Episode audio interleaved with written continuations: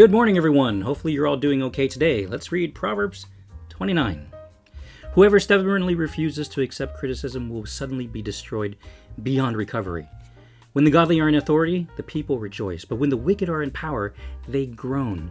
The man who loves wisdom brings joy to his father, but he, if he hangs around with prostitutes, his wealth is wasted. A just king gives stability to his nation, but the one who demands bribes destroys it. To flatter friends is to lay a trap for their feet. Evil people are trapped by sin, but the righteous escape, shouting for joy. The godly care about the rights of the poor, the wicked don't care at all. Mockers can get a whole town agitated, but the wise will calm anger.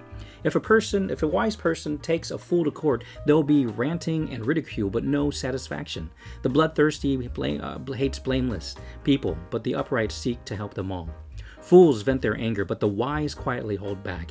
If a ruler pays attention to liars, all his advisers will be wicked.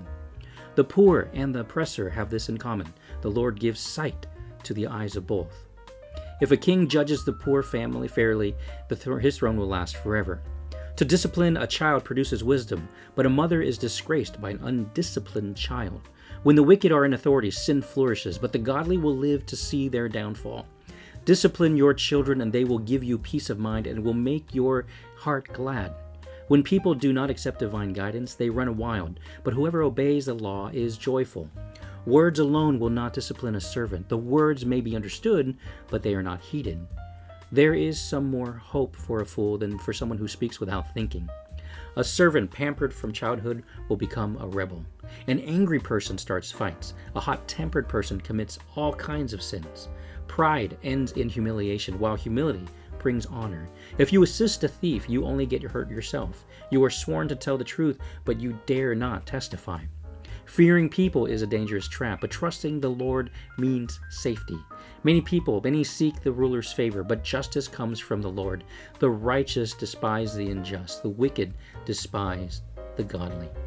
Today we are in day 29, and there's a few things I want us to look at.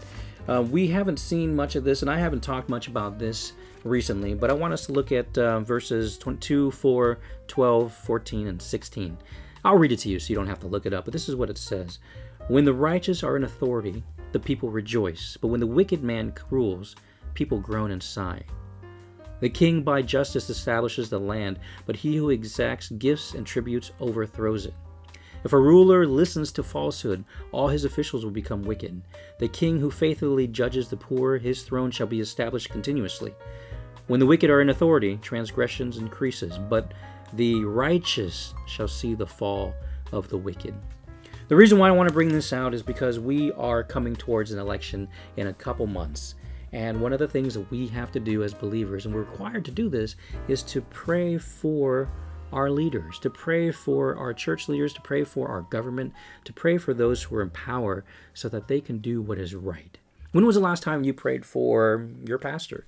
When was the last time you prayed for your government? When was the last time you prayed for your city officials, your county officials, your state officials to do what is right, not to take bribes, to, to do what's good for the people?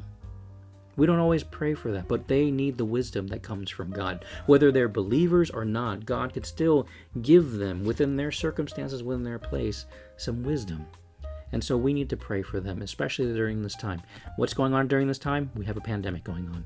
What else is during this time? There's political issues all over the world, and how the United States responds is very important. How governments from other countries, how they respond is very important. And I wouldn't just say to pray for our own government, but pray for other governments around the world too, that God would reveal Himself to them in ways that we can't, in ways that we won't be able to do and as well as our upcoming election. This is going to make a difference not only to our, our economy, but our society, our justice system, um, what's going on with how we're, where people are talking about defunding police, all these things.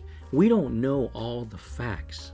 We don't know any of the facts, really. We only know what the news tells us, and depending on which news we listen to, will determine what information we have. But we need to look more carefully at God and what he can do, which is a lot more than any of us.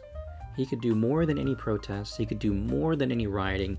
He could do more than any eloquent speech that comes out there to convince the people of certain things because we are not in control of anything.